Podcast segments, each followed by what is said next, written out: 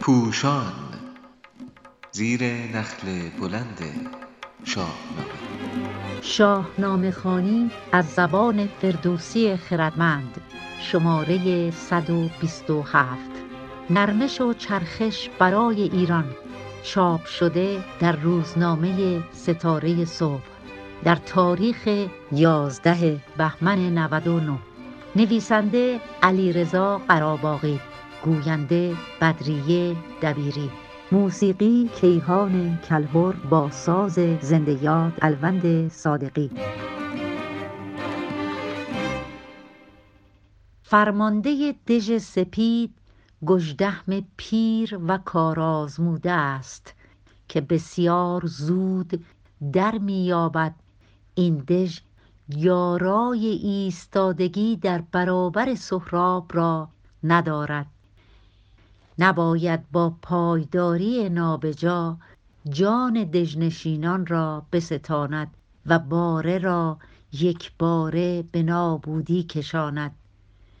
پس در نامه ای که فردوسی آن را در نزدیک به بیست بیت آورده گردش روزگار یعنی آنچه را بر پایه مشاهده و تحلیل خود پیش بینی می کند به کانون سیاسی ایران بازتاب می دهد او نیروی شگرف سهراب را آزموده و می داند تا کنون چنین خطری در برابر ایران نبوده است.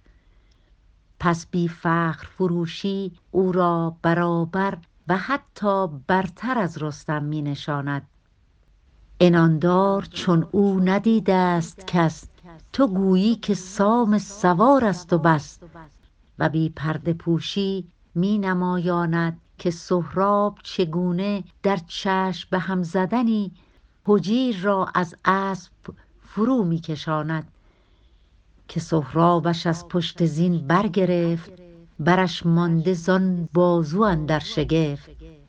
فردوسی هنرمند برای نشان دادن توان این نیرو برای بر و بازو شخصیتی مستقل در نظر می گیرد و همچنان که دکتر کزازی نوشته اند فرو کشیدن هجیر آنچنان با شتاب روی می دهد که حتی بخشی از بدن سهراب از واکنش سریع بخشی دیگر در شگفت می ماند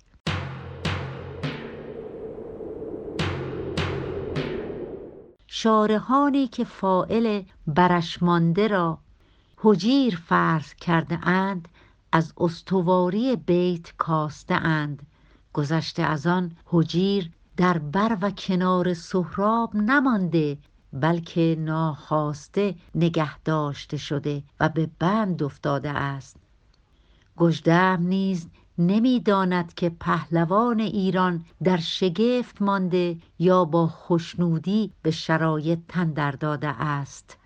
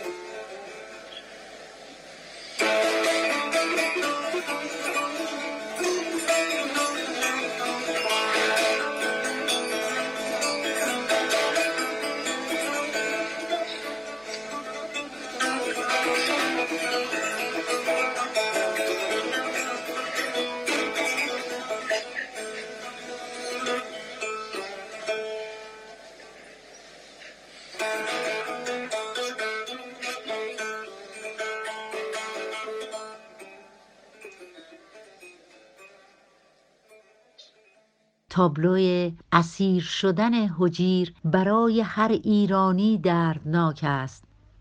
بپیچید و برگشت بر دست راست. غمی شد ز سهراب زنهار خواست. رها کرد از او چنگ و زنهار داد. چو خشنود شد پند بسیار داد.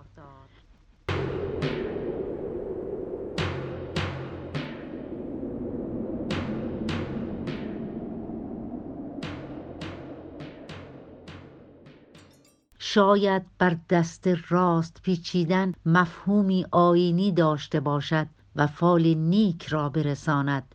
شاید هم نابغه توس با این چرخش و به ویژه تغییر پیاپی فائل به ترتیب هجیر سهراب هجیر سهراب نوعی تعامل مذاکره تفاهم و عقب نشینی را بیان می کند البته هجیر دلاور در روزهای پس از آن برای حفظ ایران از جان خود نیز در میگذرد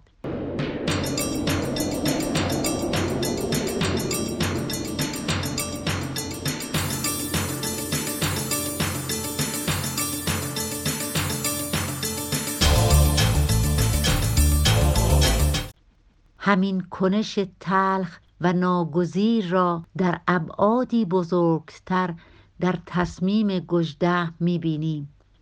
او شبانه از دژ عقب نشینی می کند و حتی شماری از زنان و کودکان و سالخوردگان را بر جای می‌گذارد. بنه اینک امشب همه برنهیم همی گوش را سوی لشکر نهیم. از این بیت شرحهای نادرست بسیاری داده شده است. برخی از این برداشتها چنین است. همه کارها را رها کنیم و به سهراب بپردازیم.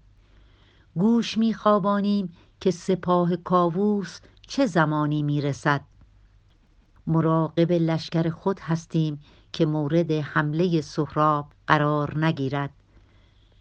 و سرانجام امشب بار و بنه را میبندیم و گوش به زنگ رسیدن سپاه از سوی پادشاه می نشینیم برخلاف این برداشت ها گژدهم با احتیاط بسیار دست به چرخشی بزرگ می‌زند و شبانه نیروها را از دژ بیرون می‌برد.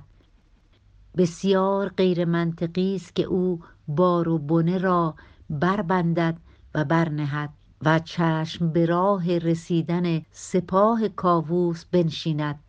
گژدهم نگران سپاه سهراب در هنگام عقب نشینی گوش به زنگ هر حرکت تورانیان است تا اگر رفتن شدنی نبود چندی دیگر در دژ بشکیبد.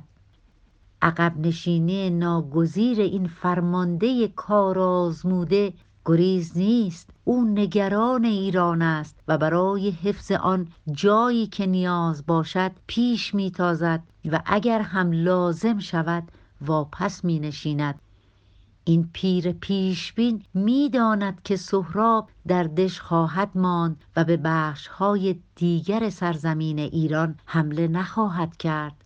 گژدهم بر این گمان نیست که فره ایزدی کاووس جلو سپاه توران را خواهد گرفت. تحلیل و برنامه او که بسیار فشرده در نامه آمده چنین است. ما تاب پایداری در برابر سهراب و سپاه دوازده هزار نفری او را نداریم. عقب نشینی می کنیم تا بیهوده کشته نشویم و فرصتی باشد تا شما از مرکز نیرو گرد آورید. و به اینجا بشتابید. سهراب اینجا خواهد ماند زیرا آن نیرو برای گرفتن ایران بسنده نیست. ولی اگر شما درنگ کنید این پهلوان پرتوان در همین جا ریشه می گستراند و نیروهایش آنچنان افزوده خواهد شد که اگر رستمی جلودارش نشود فرهی از ایران پاک خواهد رفت. صلح نابود می شود و جهان پرآشوب خواهد شد. اگر دم زند شهریار اندرین نراند سپاه و نسازد کمین. پی و مایه گیرد که خود زور هست. نگیرد کسی دست او را به دست. از ایران همه فرهی رفته گیر. جهان از سر تیغش آشفته گیر. لا من حكمك ينقص المال مركز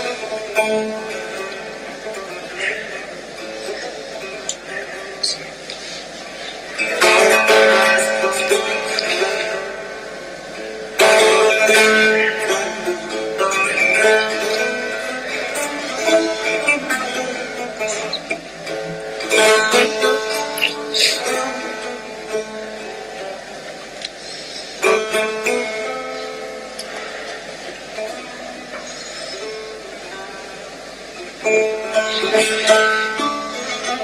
you.